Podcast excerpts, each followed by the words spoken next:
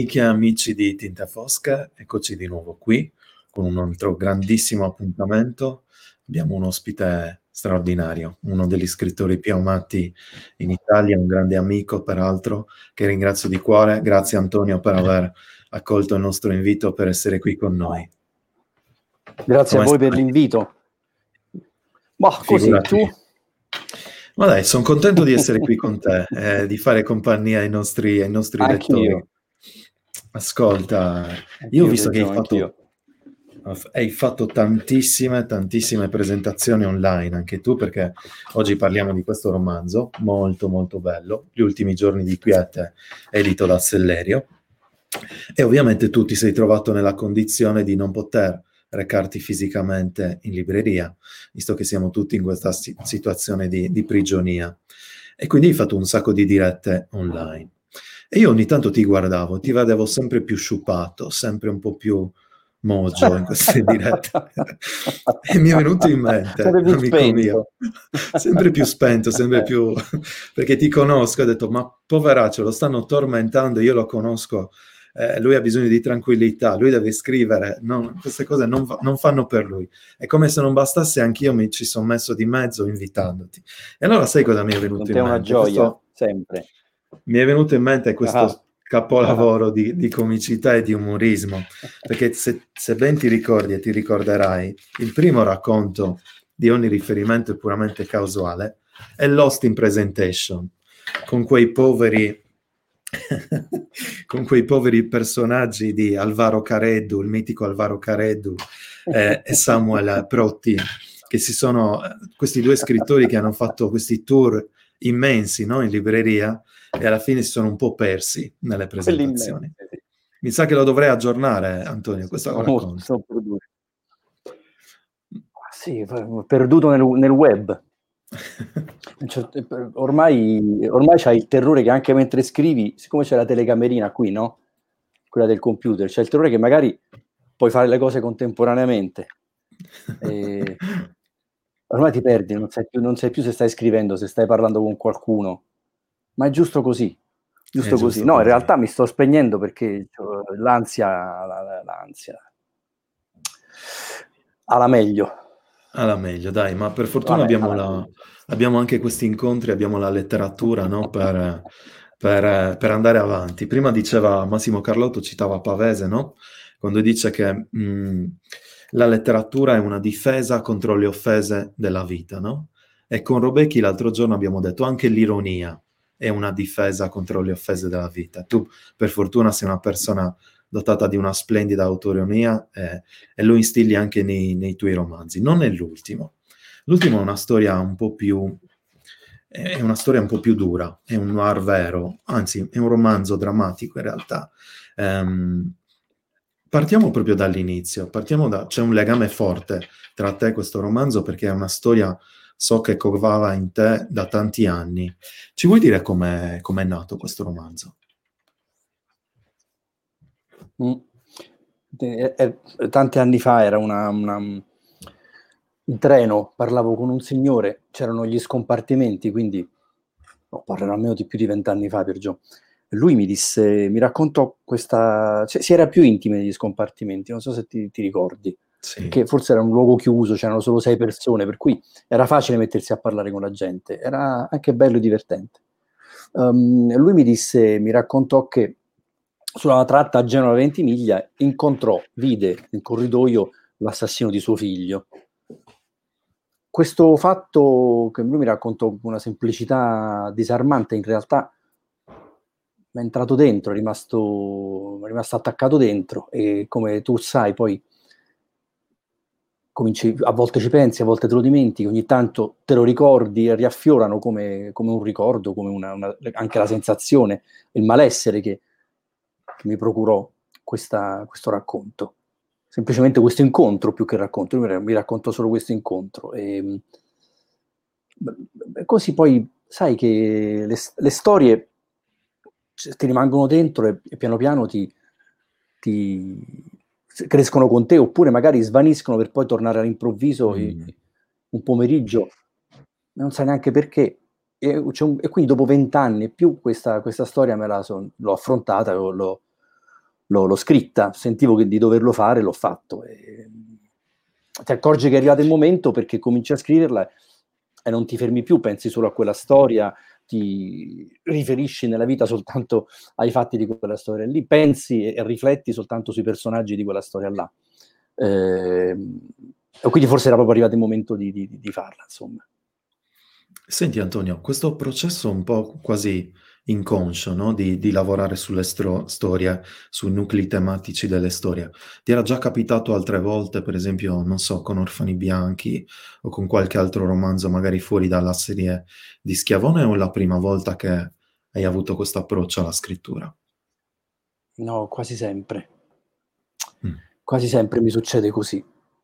In realtà, in realtà se uno... Io, io, io ho la, la, anche il vizio o forse la fortuna di segnarmele queste storie, perché ho, te- ho, il terrore che, di dimenticarle, in realtà non le dimentichi mai, le dimentichi per un periodo, poi, poi riaffiorano sempre.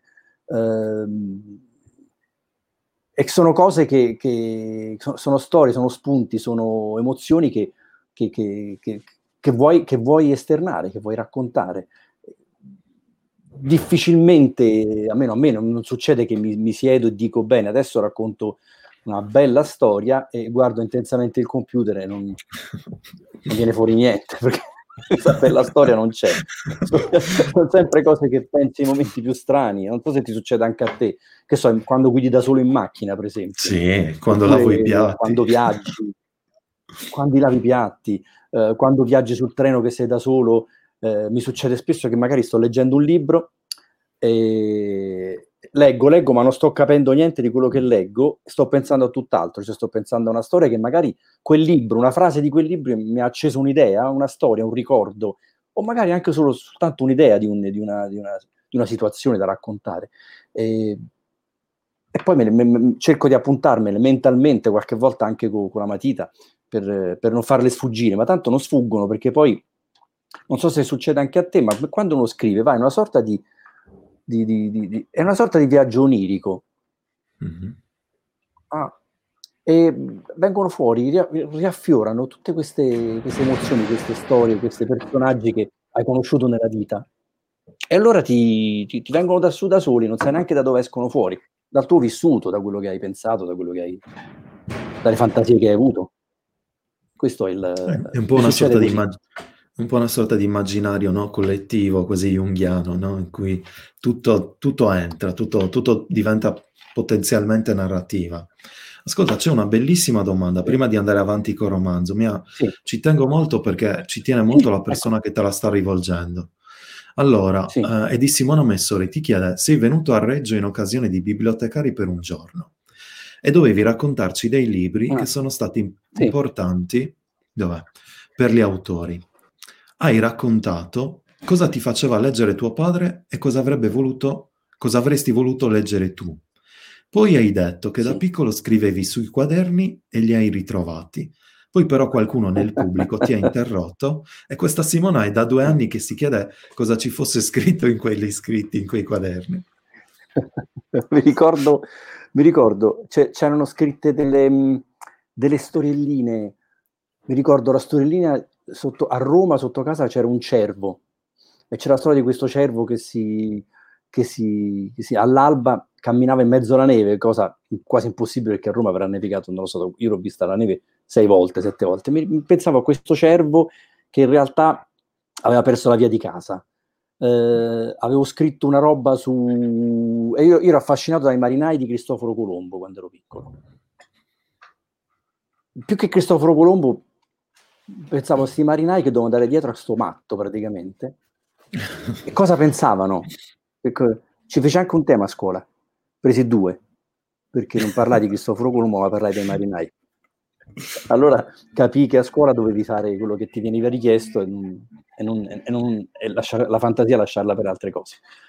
Mi ricordo che c'era poi, poi storie di, di cioè io facevo dei giornaletti pure facevo i fumetti insieme a un mio amico Massimo Tardioli, facciamo dei fumetti eh, divertenti, cioè noi fa- solo due proprio perché in realtà fa- io disegnavo, lui disegnava, non erano neanche uguali, facciamo due copie praticamente, non eravamo, non eravamo dei bravi disegnatori, non eravamo dei bravi disegnatori e facciamo queste storie dove anche la difficoltà era fare sempre il protagonista sempre uguale. A volte c'ha il naso così, a volte più corto, a volte solo i colori dei vestiti erano sempre gli stessi, perché almeno su quello eravamo bravi. Erano tutte eh, storie eh, di, di folli, di cavalieri, mi ricordo, di, di, di, però sempre cavalieri un po' pezzulenti, un po' mm. poveracci, un po', un po sfigati, mi divertivano, mi divertivano di più, probabilmente. Bene, penso che Simona sia contenta, finalmente si è tolta questo dubbio che aveva da due anni. Ah sì, Ascolta. c'era quello della trincea, della 15-18, che si perde dentro la trincea della 15-18 scappando e si ritrova in, una, in un buco, una galleria, quel buco passava dall'altra parte e c'erano i diavoli. Vabbè, insomma. Wow. Cose così. Cose così. Adesso varrebbero, penso, milioni di euro queste, queste opere, questi quaderni che chissà dove sono. Eh, allora. Ce l'ho a casa, ce l'ho a casa. Ce l'hai a casa? Ok, ok. Sì. Ascolta. Qui, Perché tu non te le conservi le cose che scrivevi da piccolo? Eh, Dai, guarda, avendo fatto talmente tanto... Sì, sì, però avendo fatto tanti di quei eh. traslochi, sai, ogni, a ogni trasloco no. perdi qualcosa perdi un po' una parte di te, quindi chissà do- davvero dove sono. È vero. Senti, qua tantissime persone mm. ti salutano, ne cito solo alcune. Madonna, anche io Sì. Maria, Maria, tantissimi, veramente sono troppi. Scusate ragazzi, siete veramente tantissimi. Però c'è una domanda interessante di Basilio. Grazie. Che, che, mi aiuta ad avvicinarmi al romanzo. Basilio scrive: La scelta delle località di mare abruzzesi in inverno come sfondo di questa storia è stata perfetta rendono pienamente l'idea della profonda solitudine dei protagonisti. È vero, eh, è vero Antonio, perché in questo caso la scenografia, gli ambienti, non fanno da contrappunto ai protagonisti, ma sono quasi una loro estensione. Rappresenta l'ambiente, questa località di mare così grigia, sì. così triste, un po' la dimensione quasi esistenziale in cui soprattutto Nora si trova a vivere e a combattere. Come è nata la scelta di Io, pescare? Credo che, credo che in realtà eh, il, il, il, l'ambiente, chiamiamo diciamo così, dove tu, uh, tu, metti un romanzo, un libro, è un personaggio anche quello. E eh, lo si può giocare o, o col contrappunto o invece con, con, aiutando il lettore a, a entrare in quello stato d'animo.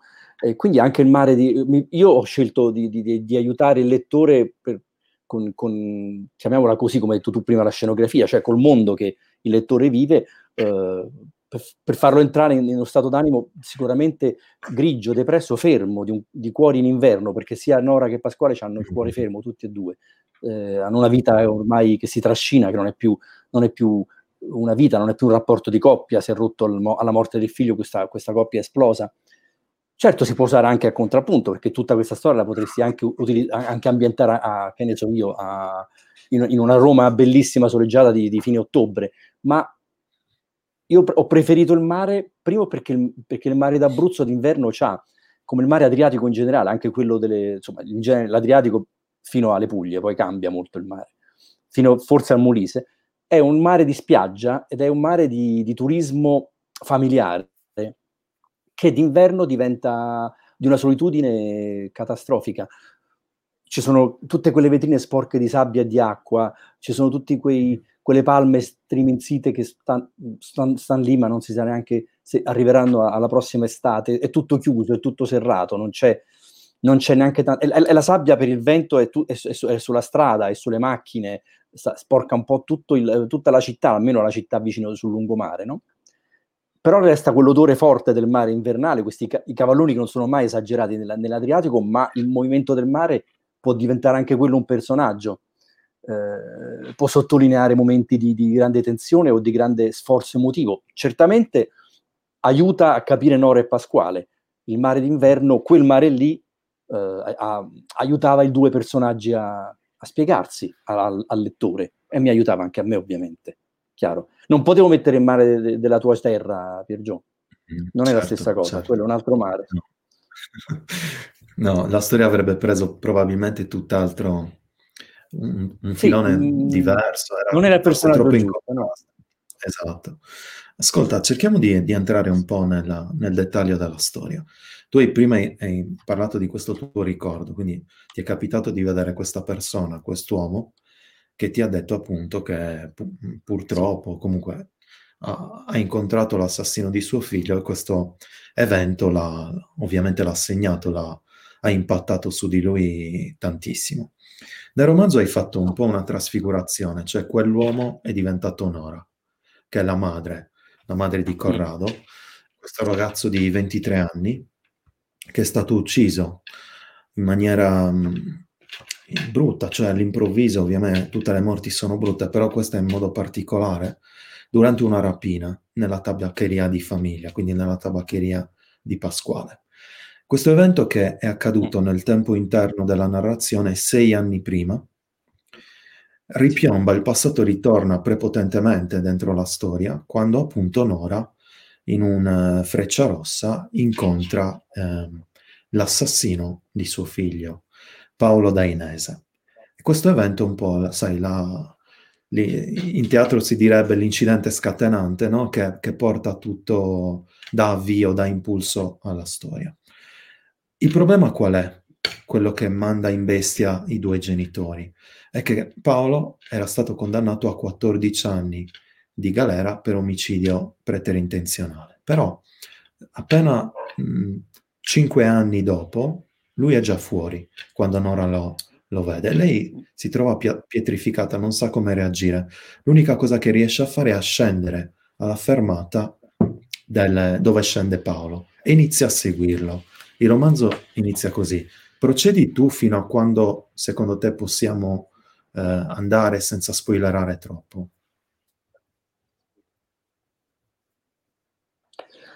Eh, è curioso che questa, questo incontro mortifero in realtà poi diventi l'ultimo mm, soffio vitale per, per, o, o, un soffio vitale per Nora.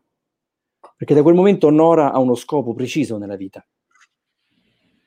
Lei deve rivedere e deve incontrare o scontrarsi con, con Danilo. Mentre invece Pasquale ha tutta un'altra reazione eh, la prima reazione è quella che si chiede a un maschio in una, in una società patriarcale, è quella della, della, della vendetta fo- eh, virile e immediata. Ma Pasquale non è così, Pasquale è uno che non parla, parla pochissimo, è un uomo tranquillo, è uno come me, com- come noi. Non è, non è, mai capitata una cosa del genere, non è, uno, non è un, uno dei Nox, ecco, è, un, è un uomo, un borghese di, di, di una sua... Di, tranquillo che ha una tabaccheria e vive di quello. Lui, la sua reazione sarà tut, tutta un'altra rispetto a quella di, di Nora.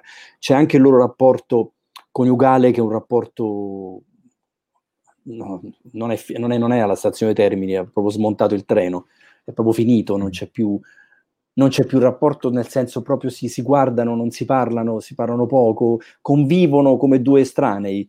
Eh, la morte del figlio gli ha ha deflagrato le loro esistenze totalmente. E, ed è, un, è, una cosa che Pasquale ha già percepito, ma percepisce sempre di più. Anche dopo questo incontro spaventoso che fa Nora, lui si renderà conto che ormai la moglie ha preso, erano davanti a un bivio, ormai la moglie è andata da una parte e lui non riesce a seguirla, non riesce a seguirla, si staccano, cioè si staccano come, come, come, due, come, due pianeti che ormai non sono più allineati su, intorno allo stesso sole. Quello che, che mi interessava era raccontare non soltanto Nora e Pasquale, che sono le vittime mh, di questa situazione, ma anche raccontare di Paolo Dainese, cioè il carnefice, cioè il, il reo, che mh, anche lui ai suoi occhi ha commesso un delitto preterintenzionale perché è, stato, è stata accidentale comunque la, la morte di Corrado, ma c'è stata dopo una rapina. Per la legge lui il figlio l'ha pagato e dovrebbe potersi rifare una vita. Tutto questo però bisognerebbe raccontarlo a Nora e Pasquale.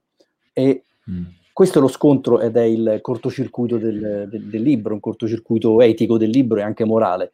Mi piacerebbe, non ho risposte, non ho risposte, non, mi sono posto questa domanda senza poter dare una risposta, ho parlato di tutti e tre per questo motivo. Mi sento eh, sicuramente eh, sicuramente mi sento di dire che c'è una riflessione su legge e giustizia, su una legge mh, fredda che si applica in un mondo di, di, di sociale riconosciuto come tale, che deve essere fredda e non coinvolta in prima persona. E applicare delle regole fredde su delle, del, dei fatti accaduti che di freddo non hanno niente, ma sono emotivi, sono strazianti, sono coinvolgenti, è molto difficile. È una, una guerra che l'uomo fa da circa 2000, da, da 2000 anni, da quando cioè siamo diventati delle società civili che si riconoscono, le persone si riconoscono nelle società e creano quindi degli ordinamenti. E la legge non è mai riuscita e non riuscirà mai a essere una legge eh, buona per tutti, perché tutti i, i, i protagonisti, gli attori del, del reato, sia, sia, vittime che carnefici, ognuno ha un suo punto di vista diverso. Ed è molto difficile trovare la quadratura del cerchio. Questo è, è, è, umano, è profondamente umano, profondamente umano. In natura la giustizia non c'è. La giustizia in natura non è un problema. Gli animali non, non ce l'hanno il concetto di giustizia. È un concetto del tutto umano. E come tale è fallace, non c'è niente da fare. Certo. Senti, qua i, i commenti sono tantissimi, te ne leggo solo uno, quello della Beffi. Uno, ma perché? Eh, adesso ti rimandiamo in sovraimpressione. Ah, eh. ah scusate, io stavo su private, invece devo mettere comments, adesso li vedo. Devi sì. mettere comments, sì, ecco. Lei ti dice giustamente, bisogna avere una penna sensibile e attenta per raccontare una storia del genere. Mi allaccio a questa riflessione. È difficile, eh, Antonio, per te o com'è stato cambiare registro rispetto invece, per esempio, alla serie di Rocco, dove la giustizia in qualche modo, spesso Rocco si fa giustizia, perlomeno nella sua, soprattutto quando era più giovane, nel suo passato, nella storia personale che ha avuto, mm. diciamo che Rocco a un certo punto la giustizia non arrivava, se l'ha fatta da solo. Quindi da, da un certo punto di vista forse era più semplice. Quello che mi chiedo ehm, per te come autore proprio, è complesso cambiare il registro, adottare un registro così più introspettivo, così più dove non ci sono figure di riferimento. Questo è un bel romanzo dove non ci sono poliziotti, non ci sono giudici, non c'è la legge con la L maiuscola, ci sono delle persone normali che sono state scombussolate tradite in qualche modo dalla legge e dalla giustizia. Com'è stato il passaggio anche in fase di scrittura? Ma guarda, io credo che sempre, ho sempre pensato che sono le storie a decretare il, il linguaggio, ma il contrario. Non mi sono mai sentito a mio agio a, a dover utilizzare un certo recinto lessicale piuttosto che un altro, invece che un altro uh, a, seconda, a seconda così, va, nel vago, vagamente. Ho sempre dovuto pensare alla storia. Mm, per me la scrittura è un processo di metamorfosi vero e proprio. Forse perché ho fatto teatro per 25 anni, non lo so, probabilmente mi verrà da questo, sì. però io devo, devo, entrarci, devo entrare dentro ai, ai, personaggi, devo entrare dentro a quello che fanno, a quello che dicono, a quello che sentono e provano senza vergognarmene. Ehm, ra- ra- cercare di raccontarlo con il massimo del, del rispetto e dell'amore che, bisogna, che io penso e spero di, di, di, di avere per i personaggi perché, perché è quello di cui hanno bisogno i personaggi di amore profondo, anche il peggiore dei personaggi ha bisogno di un amore infinito. Eh, quindi probabilmente entrare in una narrazione così diversa si porta dietro eh, delle scelte, chiamiamole lessicali, li, li stilistiche, che dipendono un po' da, dalla propria sensibilità, un po' da, da, da, situazioni oggettive, come dicevi te prima. Non ci sono linguaggi burocratici in questo, in questo, in questo libro. Eh, siccome ho raccontato le storie di tre persone, eh, mettendomi dentro di loro, desideravo anche che il lettore entrasse in una situazione simile. Quindi, per esempio, non ho mai dichiarato dove, dove a parlare è il narratore e dove a parlare è il pensiero del personaggio. Spesso sono confusi, sono mischiati, mm-hmm. proprio perché volevo che il lettore, nel, nel, mentre leggeva la storia, si immedesimasse nei pensieri del personaggio stesso. Non c'è un distacco fra ciò che vedo e ciò che narro. Eh, è stato un libro durissimo per me, non, non lo nascondo, però sono... forse io sono molto felice. Di più. Guarda, io sono molto felice che l'hai scritto, ti devo dire la verità. Uh, per esempio, Chiara Ferrari dice, anche in Orfani Bianchi c'è una storia in cui l'attenzione alle storie e ai personaggi è così. E tu sai quanto io abbia amato Orfani Bianchi. Quindi mi, mi, è piaciuto, credimi, questo tuo cambiare registro, eh, spezzare un po' la, per quanto io sia legato poi a, a Rocco Schiavone, quanto sia un fan, però mi è piaciuto questo cambiare per un po' rotta e vedere mh, questa dimensione quasi filosofica, no? Che è molto poetica, di due persone un po' lasciate allo sbando in questo oceano di dolore dove non hanno appigli. Ed è, mo- è, molto umana la differenza tra le due reazioni, tra la reazione di Pasquale che appunto è sanguigna, istintivamente è sanguigna, viscerale, come, come hai spiegato tu, mentre quella di Nora, eh, che è molto più psicologica, essendo una donna molto più fine, molto più sensibile, molto più acuminata e se vogliamo anche più cattiva per certi versi, porta in essere una vendetta completamente diversa o cerca di portare a, a compimento una vendetta completamente diversa. Qual è stato il personaggio più complesso qui da, con cui empatizzare? Dainese o, Paolo Dainese. o proprio no? Sicuramente Paolo. Dainese. Sicuramente lui è stato il, lo scoglio maggiore da affrontare. Eh, a un certo punto avevo anche, quando tu scrivi, poi ti, ti, rendi conto anche spesso e volentieri di essere andato fuori, fuori, fuori discorso. E allora io cerco sempre di mantenere la struttura il più possibile al, vicino all'osso della questione, vicino all'osso della narrazione. Uh, non, non, non, mi voglio dilungare in descrizioni o in, eh, in, situazioni passate da raccontare che distolgano troppo l'attenzione dal fatto che sto narrando.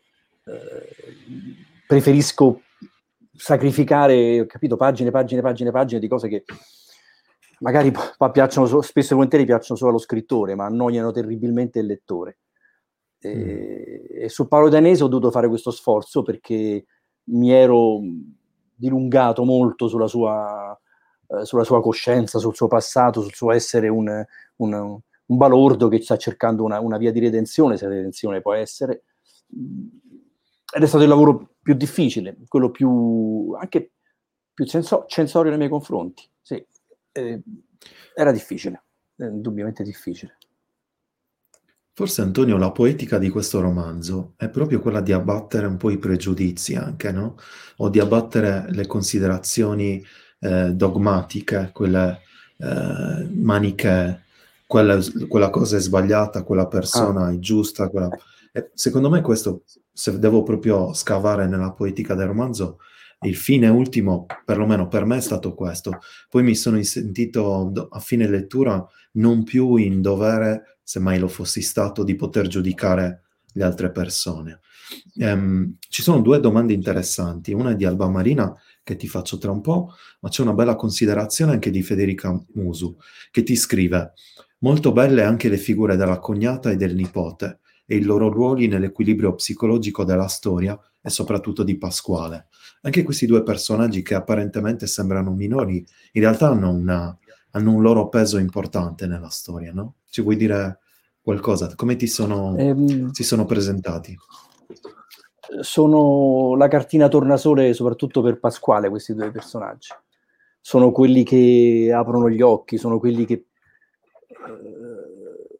sono, sono, sono, l'antitesi, nel senso vero del termine, sono quei personaggi che provano a Pasquale che anche nel dolore ci può essere dell'egoismo. Eh, Pasquale dà il peggio di sé con, con, con la cognata e con, um, e con, il nipote, dà il peggio di sé perché, perché lui non ha mai probabilmente guardato lo, da, dall'esterno il suo dolore probabilmente non è, non, non è mai riuscito a, neanche a, a, a, codificarlo. Sa soltanto che è un dolore immenso, in, in, un dolore inaffrontabile, però la cognata gli ricorda che non, esistono, non esiste soltanto lui, eh, non puoi, non puoi avere, un, avere, un, dolore così concentrato su te stesso, perché lui tira fuori un, un pensiero terrificante che io spesso, anch'io ho avuto, in situazioni non, non, simili, perché se Dio vuole io non, non, non, ho mai passato una tragedia del genere, ma si hanno dei pensieri scorretti, scorrettissimi, perché, concent- perché, sei concentrato su di te, perché non vedi nell'altro un, un, essere umano che ha gli stessi diritti e soprattutto ha le stesse sofferenze che hai tu. Ehm, ti senti in grado di giudicare, di fare una scala di valori, no? Anche sul dolore, come se ci fosse un dolore più forte, uno più bello. Eh, ognuno sopporta il dolore che ha come ce l'ha, è per quello che è. Ed è, ed è sempre sbagliato mettersi solo sul piedistallo, no? Come dicevi anche te prima, Mm-hmm. È sempre difficile dare delle risposte apodittiche così, così sicure. Io non, questa sicumera non ce l'ho. Mi trovo spesso e volentieri nudo di fronte a dei drammi morali del genere. Eh, lei, la cognata, ha un bambino, ha un ragazzo ritardato, fortemente ritardato. E Pasquale, momento di scontro fra lui e questo ragazzo ritardato, dice una cosa che, che, che, che sfiora l'eugenetica però è un pensiero terribile che ha avuto, ce l'ha avuto, cioè lui ha detto ma mm. perché te sei vivo e mio figlio è morto? Ma non poteva essere il contrario, devi morire tu che non servi a niente, mentre mio figlio era una persona eccezionale, che è un pensiero allucinante, terribile, mm. no, senza nessun coinvolgimento religioso, cattolico, musulmano, ebreo in quello che dice, è semplicemente un pensiero terrificante dal punto di vista umano. Questi personaggi servono anche a questo, a, non è che sono uno specchio, ma è proprio una cartina tornasole, se vogliamo tor- parlare di chimica. Sicuramente sono quei personaggi però che eh, fanno sì che la storia sia molto radicata nella verosimiglianza, perché tutti quanti nella vita purtroppo ci è capitato di avere dei, ehm, dei pensieri simili, no? di essere meschini nel nostro pensare, nella nostra agire. Quindi sicuramente quello è un effetto specchio anche per i lettori e questo è, ci vuole comunque da parte dell'autore molto coraggio per farlo e tu sei stato molto coraggioso in questo romanzo. Allora, eh, e poi giustamente come fa notare la Beffi, bisogna considerare che la morte di un figlio è una cosa insopportabile, per cui è normale che si sia devastati. È chiaro, Antonio, che la bussola morale delle persone impazzisca, quindi non riesci più a discernere cosa sia il giusto e cosa sia... No, non ce la fai più. No? Alba Marina ti fa una domanda particolare. Non sai più, che... no, no, no, no, sì. Prego, prego. Fin... No, no, no, niente, mi sono distratto ho perso il punto di quello che stavo dicendo. Perdonami. Um, ti fa una domanda invece Alba Marina Cervino che ti chiede quanto influiscono l'ansia e l'isolamento sull'effervescenza, bella parola, della creatività letteraria.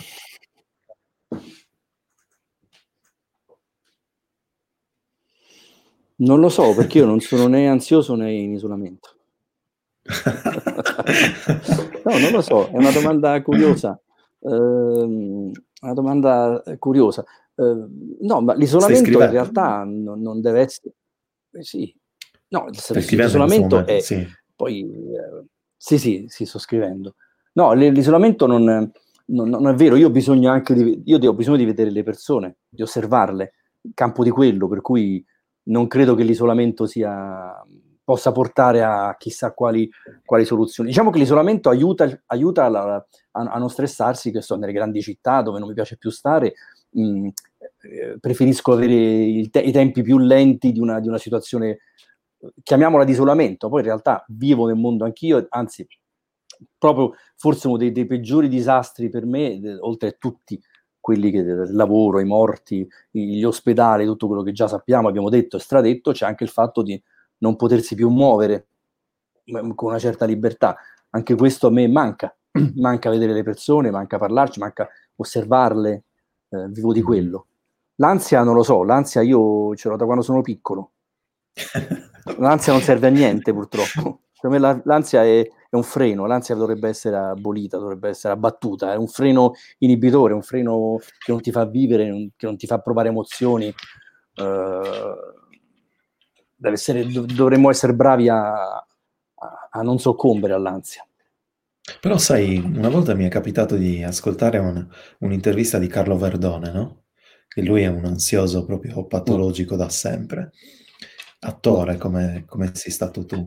E lui ha detto che l'ansia in qualche modo però l'ha reso diverso, cioè può essere anche un dono da, da un certo punto di vista, cioè questa introversione, questo dover um, essere un po' più sensibili degli altri, probabilmente ha un qualcosa di artistico, può portare le persone a maturare una, un'attitudine un po' più artistica. Quindi io son, sono in parte contento. Secondo me, che... le, secondo me, gli acciacchi servono se li sai usare e se mm-hmm. non soccombi. Esatto, esatto. questo quindi forse, per, questo Verdone ha ragione. Credo che qualsiasi livido, se lo accogli e lo sai, e, e, e, e lo sai usare, per quello che preferisci, per capire gli altri, per, per la tua vita. È, è, un'esperienza, comunque un'esperienza, è un'esperienza in più, certo. sicuramente. Soccombere invece è il male, cioè soccombere alla depressione,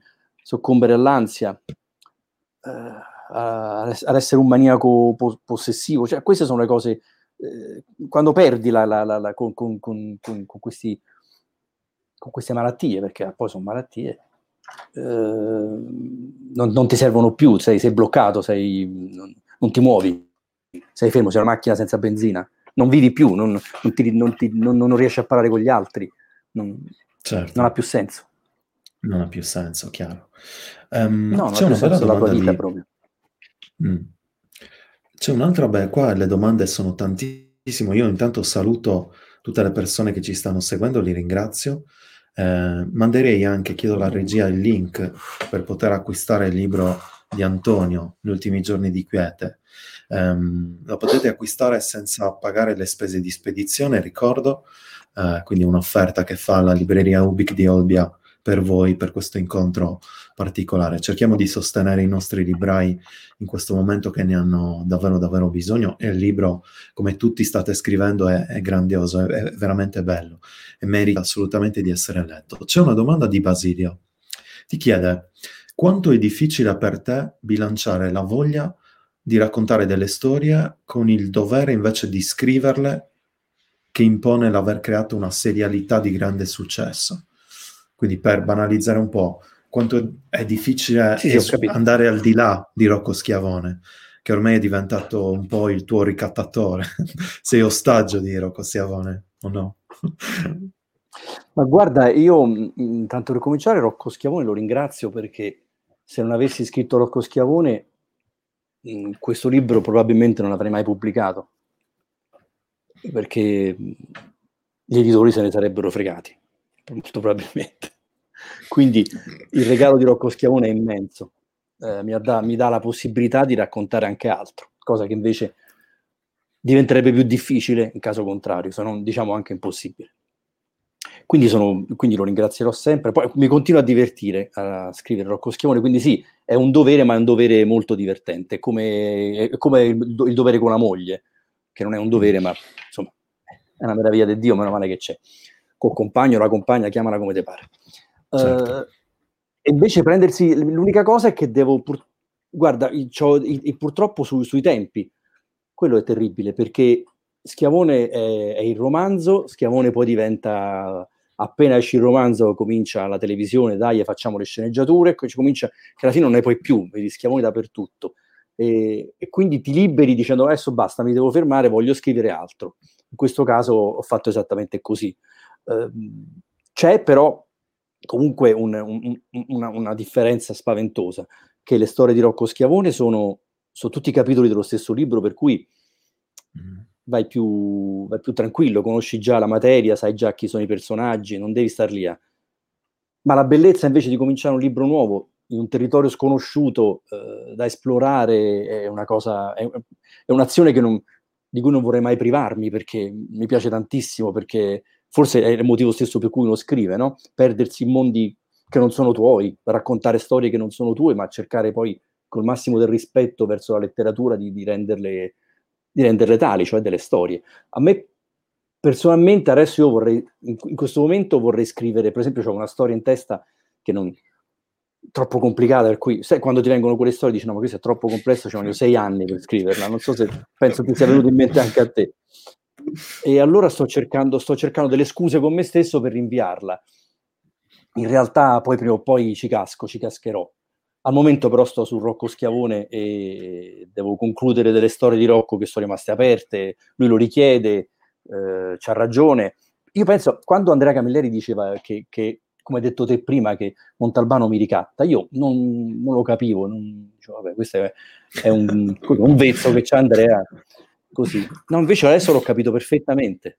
Ho capito perfettamente quello che intendeva dire Rob, che intendeva dire Andrea. Non è tanto l'editore o i libri o, o, o queste cose qua, è che ti ricatta proprio il personaggio guarda che ti ricorda, guarda che ha lasciato aperto quello, ha lasciato aperto quell'altro, guarda che quello non l'hai detto ancora bene, guarda che eh, io eh, avrei troppo, guarda io dovrei fare questo, guarda che ci sarebbe quest'altro, ma guarda questo giornale, questo caso di cronaca, non ti sembra proprio una cosa ad- adatta a me?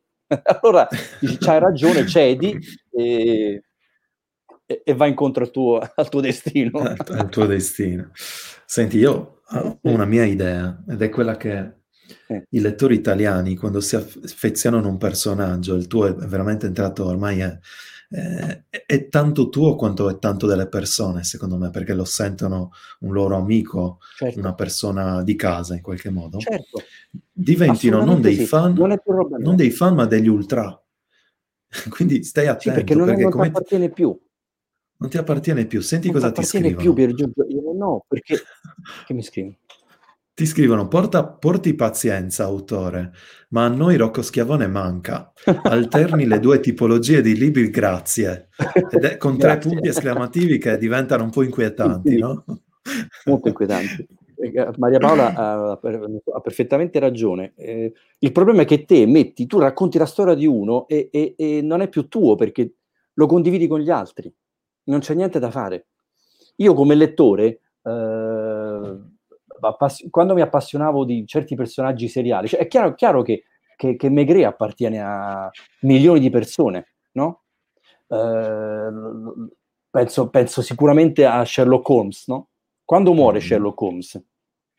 Eh, ragazzi, io non lo sapevo. Ero poco, poco dopo l'adolescenza, io leggo, cioè lui mo- come muore? Eh, allora poi capisco Misery non deve morire. Cioè, certo. prendi con speriamo, di non arriva, istanze, speriamo però di non arrivare ti, a, ti quei, a, letto, a quei livelli. e ti leggo finché non mi scrivi una nuova avventura di Misery. È vero, perché non è più tuo. Part- eh, oh, d'altra parte sei stato tu, tu l'hai raccontato, eh, l'hai, l'hai, dato, gli altri sono, sono, sono preso e adesso devi... Non, devi, puoi, non, certo. non puoi agire autonomamente rispetto a questa cosa. Ecco. Infatti Pina Masturzo ti scrive, mi auguro non lo faccia sì. morire, come succede a volte no. per uscire dai doveri della serialità. Guarda Pina, una cosa fondamentale. Tutti quelli che hanno fatto morire il personaggio seriale hanno avuto, sono morti poi loro, gli scrittori. Io quindi io faccio mia la lezione di Andrea Camilleri che addirittura aveva il libro postumo. Come la vita mi piace. Io Rocco Schiamone finché gliela faccio lo tengo. Ascolta un secondo. Abbiamo, abbiamo, parlato di... Hai citato più volte Andrea. Eh, purtroppo quel maledetto 17 luglio del 2019 ci ha portato via. Però è stato un grande amico per te, prima ancora che un maestro. Eh, vuoi condividere con noi, se ti va ovviamente, un ricordo, una, un qualcosa che ti ha detto o, una frase che ti, che ti, è piaciuta, non tanto dello scrittore, ma proprio della persona. Della, di Andrea. Andrea, qualsiasi cosa si faceva, prima facciamo il teatro, diceva sempre, eh, Antonio, non dobbiamo mai prenderci troppo sul serio. Questo è il, è il, il, il faro per quanto mi riguarda, mai prendersi troppo sul serio. Non stiamo, non stiamo, non, non stiamo facendo i doppi turni a, alla terapia intensiva del, del San Camillo di dello Roma. No? Mm. o dello Spallanzani, quindi non prendiamoci troppo sul serio. Dobbiamo essere ridicolmente seri. Ecco. Poi, vabbè, le cose che mi diceva Andrea eh, sono talmente tante che io ogni tanto certo. ho, ecco lì, lì ho la foto mia e di Andrea, io là avrò 26 anni, Andrea so se te la faccio vedere, mo. La vuoi vedere? Dai, dai, facci questo regalo. Intanto io vi saluto tutte le persone, faccio qualche nome, ringrazio Pina appunto che sta scrivendo, uh, Gianluca Lindiri, uh, Manuela, ecco, ecco Antonio che ritorna. Ti faccio vedere questa foto che è dell'album dei ricordi, vedi? Wow, bellissimo. io, io ho tutti i capelli e ce l'ho anche tutti neri. Lui chiaramente fuma. Eh beh.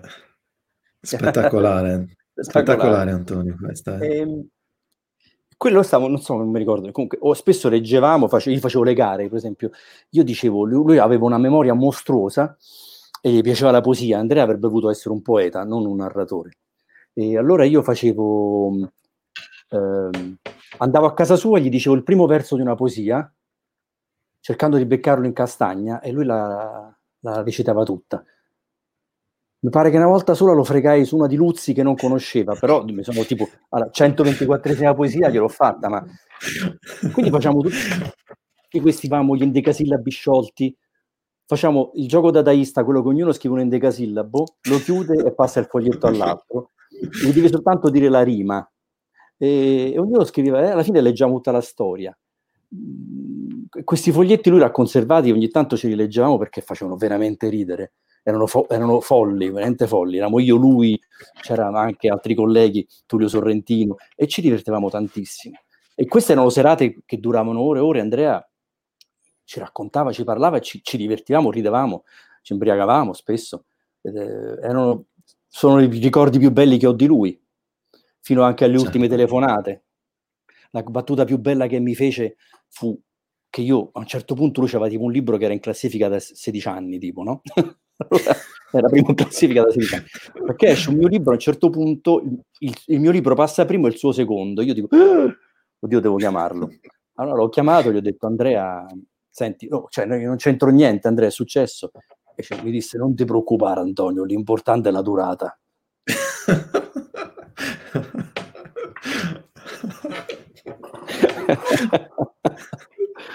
Questo era Andrea. Grande, grazie di cuore. Sì, manca, manca, davvero a tutti, come prima eh sì. era patrimonio nazionale, no? sì, lo era. Non soltanto, non soltanto Montalbano, ma tutto il suo universo di ricordi. Eh, era veramente un grandissimo. Sì. Senti, qua tutti si sono commossi. Eh, Angela so, scrive che ricordi meravigliosi. Antonella, amicizia che arricchiscono il cuore e la mente.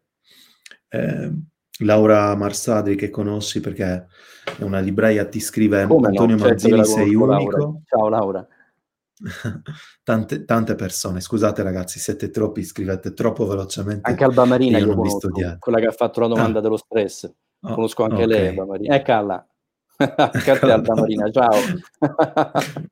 Grande, grande sassofonista Alba Marina, sappiatelo, che sia di dominio pubblico. La grande sassofonista di Bologna. Datela a sentire se vi se Andiamo a cercarci il suo profilo. Sì, meraviglioso. Sì. Senti Antonio, io questa domanda te la devo fare perché mi, mi stanno scrivendo in privato per fartela. Tutti oh, mi chiedono come sta Rocco. L'ultima volta l'abbiamo visto in questo ah, racconto, sì. eh, L'amore al tempi del Covid, no? Con cui ah, sì, hai stava... dato una mano allo Spallanzani. Sì. Ma come sta, sta passando adesso? Non lo so, perché io sono indietro di sei anni che io sto nel 2013 con Rocco, quindi non, non ne ha proprio... So, so, sono stato fortunato perché, perché mh, scrivere d'attualità senza affrontare il Covid è piuttosto impossibile come, no? come, come esercizio. Quindi siccome io invece no, sto indietro col tempo, quindi sta bene, cioè non c'ha un rene, fa una certa dieta, eh, ha, appena, ha appena incontrato una rottura di coglioni del decimo livello, proprio poco tempo fa, eh, sta cercando di, di, di battersi e di, di, di, cavarne fuori le scarpe, le Clark anzi. Ascolta un secondo, ma mm, sai che c'è un fan club di tu vuoi ammazzare Dintino e noi non vogliamo che tu ammazzi Dintino. No, Cos'è questa Dintino. storia? No, non muore okay. Dintino. No, non muore Dintino, non può morire. Eh, lo voglio ammazzare. È la maledizione no. che Dio ha mandato a Rocco. Eh, capisci, ognuno, la nemesi proprio, capisci, ognuno ha la sua, Sì, ognuno, ognuno ha la sua maledizione, Rocco c'ha Dintino. No, in realtà Rocco ne ha altre. Dintino forse la parte lo diverte, alla fine lo diverte di più. Tranne sì, quando gli ha certo. sparato, perché è stato lui a sparare.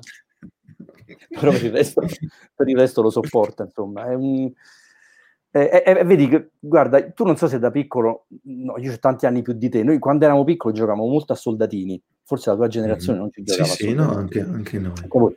In realtà eh, scrivere, scrivere Rocco Schiavone è, assomiglia molto a giocare ai soldatini, che poi assomiglia a fare teatro, è sempre la stessa cosa, cioè muovere i pezzi tutti insieme, facendo delle battaglie o spostandoli, in realtà è sempre un gioco, è rimasto, è rimasto un gioco, un bellissimo gioco, come quando fai il teatro, facciamo finta che io sono, che poi la, la, la, frase fondamentale è facciamo finta che io sono, non facciamo finta che io faccio, facciamo finta che io sono, i bambini sono, quando giocano a essere, sono dei cowboy, non è che fanno i cowboy, sono i cowboy, certo.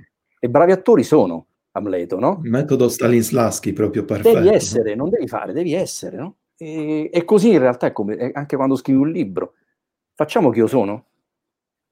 Quindi in realtà noi non stiamo, io e te per Gio siamo due che siamo, siamo rimasti molto, molto indietro nelle, molto nella fase ancora preadolescenziale, però non siamo mai cresciuti. Proprio. Campiamo così, campiamo con, questo, così, con questa particolarità. Dodicenni, due dodicenni, t- tanti dodicenni perché di colleghi ce ne abbiamo tanti, tutti dodicenni che stanno ancora a giocare a soldatini. Ascolta, Basile ha tirato fuori una cosa splendida, è una eh? perla. Dintino è mezzo molisano, quindi mortale. Ma hai visto a proposito di Molise che quando hanno fatto le regioni gialle, rosse e blu, l'unica regione che non ho nominato è il Molise, ma perché? Guarda che è una cosa allucinante. Per rafforzare il pregiudizio che il Molise non esiste. Non esiste, è un luogo dello spirito il Molise. Eh. Esatto. Vabbè. Sarà. Senti, ti sei... nell'ultimo romanzo di Rocco, All'amore l'amore, eh, sta... hai fatto proprio questa cosa di cui parlavi prima, no? Di rafforzare la rete relazionale dei personaggi intorno a Rocco. Eh, in futuro sarà così, cioè ognuno di loro prenderà un po' più spazio all'interno ah, sì, della sì. storia. Quindi, sì, ah, sì, sì. è la cosa che mi diverte di più. Il prossimo libro, chi ha lo spazio maggiore è Michele Doruta, il tuo conterraneo. Mamma mia, ho paura, Antonio, ho paura. Eh, se tu ti ricordi bene, ci siamo visti e te? Sì. Eh, che era prima della seconda ondata, ci siamo visti. E ti avevo chiesto due parole un po' volgari in sardo che tu mi hai detto e io me le sono segnate. E mi serviva proprio per questo. Io rubo a tutti, rompo le balle a tutti. Eh, fai bene, fai bene, fai bene. Vediamo se c'è qualche altra, qualche altra domanda. Allora, Maria Teresa Pina ti, ti chiede, i tuoi personaggi sono autonomamente, forse voleva dire autonomi, e tu, li limiti a, tu ti limiti a raccontare quello che vedi o riesci a gestirli e a orientarli? Quindi prendono un po' il sopravvento come dei teatranti piradegliani? no, no, prendono più, più, o meno il sentiero lo, lo, lo, lo dipingi, lo, scrivi, insomma, ce l'ha in testa dove debba andare il personaggio. Ma poi magari ogni tanto in un dialogo, in una situazione, il personaggio ti, ti offre il destro per, per, raccontare una cosa magari alla quale non, non avevi pensato. Eh, mentre scrivi un dialogo può uscire una cosa dalla bocca di Tintino che, che ti fa molto ridere e dici, beh, forse questo è il pedale giusto per narrare un pezzo della sua storia o, o cambiare un pochino il corso della sua, della sua, della, de, della sua, camminata. Però secondo me alla fine no, in realtà il personaggio eh, ha, ha, un suo, un suo per, non, mi, non, mi, piace la parola percorso, ha un suo mm-hmm. destino, ecco, ha un suo cammino. Però sempre, però, può sempre variare, eh, sempre per esempio, io, di, sì, sai, io più di una volta ho cambiato l'assassino. Mm. Mentre scrivo il libro, dicevo, no, l'assassino è meglio, è, è, più bello questo. Quindi rimetti mano al libro, però ti piaceva più quello, hai capito, ci sei arrivato dopo, no? Allora, eh, sui personaggi no, i personaggi più o meno lo sai dove vanno. Ok. Mm. Hai due domande interessanti. Sì. Una, una persona dice, eh, la Befi, ti scrive, è Casella con la tipa eh. che vive nel suo palazzo, che fa? Eh, e poi abbiamo anche Liva Friciotti che ti, ti chiede, Marocco ce la farà a stare ancora così a lungo ad Aosta? Livia è romana, quindi te lo chiede da romana. ah, Livia. Potrebbe la significare... conosco Livia, la conosco. Grande Livia, bravissima scrittrice. Ehm, che deve fare se sta a lungo a Aosta. E... No. Ma sì, guarda, in realtà eh, Aosta anche quello è come il Molise, sta diventando un luogo dello spirito. Non, è, non, è, un luogo fisico, è un posto freddo pieno di montagne.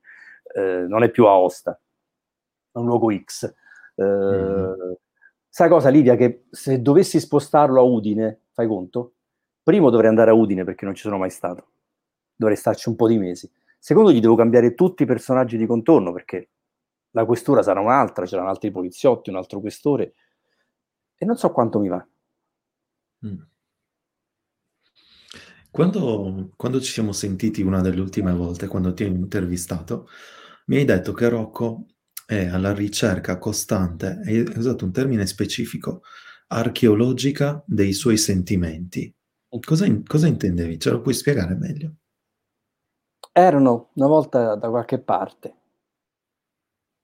sepolti sotto metri e metri di terra e non, e non si trovano, non li trova più. Ogni tanto vede dei, dei, dei pezzettini, sai come, come, fanno gli archeologi con, con le, quando scavano con, con, i pennelli, non so se li hai mai visti, una cosa meravigliosa. Sì, sì, sì. Allora vedi un coccio, un osso, eh, e sono, sono, vestigia di sentimenti che lui non riesce più a provare. Quell'osso non appartiene più a un uomo vivo, quel coccio non è più di un vaso, eh, pezzi e brandelli dei suoi sentimenti ogni tanto riaffiorano, eh, sembra, sembrano portarlo verso probabilmente un rapporto più sano, un rapporto bello con un'altra donna o con un uomo, invece poi si, si spengono perché è come se avessero perso i nervi, i tendini, no? non, non, vanno più al cervello, non vanno più al cuore, fermano, il loro impulso si ferma a metà perché non c'è, non c'è più il corpo che li tiene insieme. Come sai quando facevano, ti ricordi il cyborg che gli tagliamo la mano, che si muoveva la mano e tutti i figli facevano le scintilline ma non andavano più al cyborg, no? Più o meno una cosa simile. Lui, e quindi sono, sono sepolti, sono sotto, sotto la terra tornano su, ma non per volontà di Rocco, casualmente, per smottamenti, perché c'è molta acqua che di un ruscello che ne tira fuori un'altra, ma non per sua volontà, non li va a cercare lui. Mm. È, dif- è, difficile però ignorare i propri sentimenti, credo. Quelli prima o poi tornano.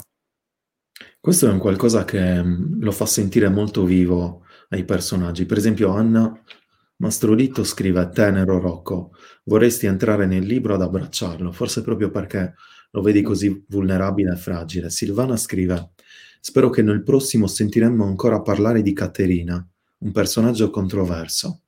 Hai notizie su la, Caterina? Sì, però Silvana la conosco e la saluto.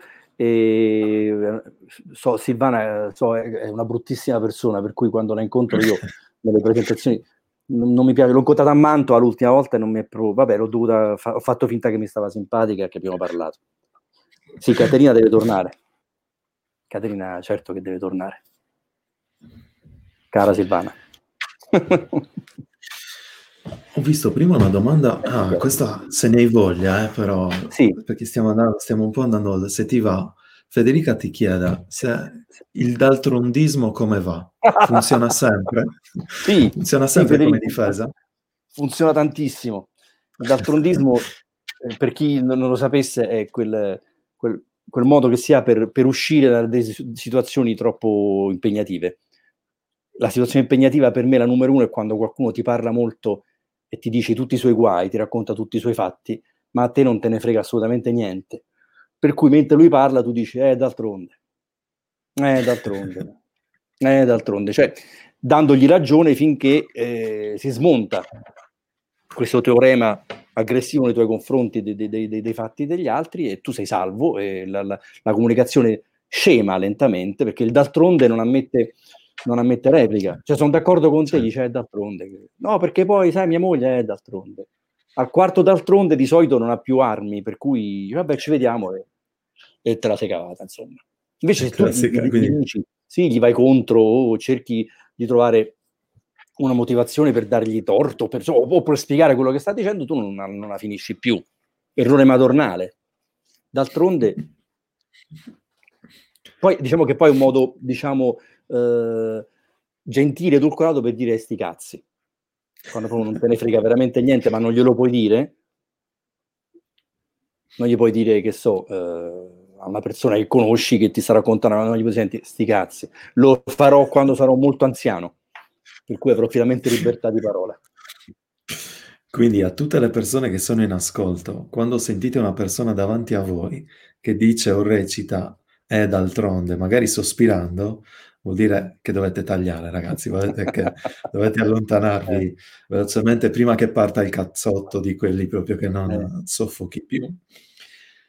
Ci stiamo avvi- avviando purtroppo alla, alla, conclusione, io ti ringrazio ancora, ricordo ragazzi c'è il link per poter, per poter, acquistare il libro, eh, chiedo magari alla regia poi di, di, mandarlo in sovrimpressione. Ti faccio un'ultima domanda, tu hai un rapporto eh, col cinema, con la TV, che, che ti deriva dalla tua carriera teatrale, dalla tua carriera attoriale, ma anche come sceneggiatore, come soggettista. Gli ultimi giorni di qui a te potrebbe essere un film? Potrebbe diventare un film, secondo te? Ok, ok, ok. Antonio, io ti ringrazio di cuore, sei stato super generoso. Come io che ringrazio te e tutte le persone che si sono fatte sta, sta maratona a sentire badilate di banala, banalità.